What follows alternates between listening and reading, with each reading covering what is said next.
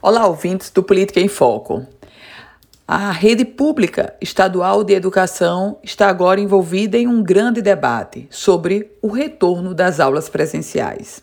O fato concreto é que há mais de um ano não temos aulas presenciais nem na rede pública estadual, nem nas escolas municipais no Rio Grande do Norte. Nesse contexto, chega agora um novo capítulo.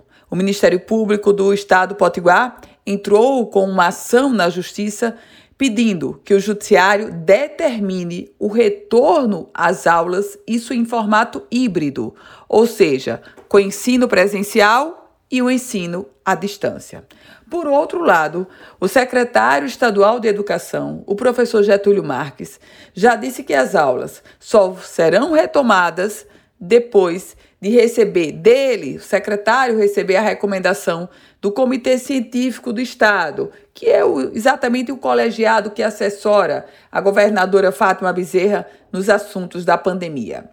Obviamente que se a justiça decidir pelo retorno das aulas, não tem comitê científico que dê jeito, a secretaria vai ter sim que retomar as aulas, tanto da rede estadual quanto da rede municipal de ensino. O fato concreto, isso ninguém discute. A educação de uma a educação pública de uma forma geral, antes mesmo da pandemia, ela já estava sequelada. Os números do IDEB mostravam isso, atestavam.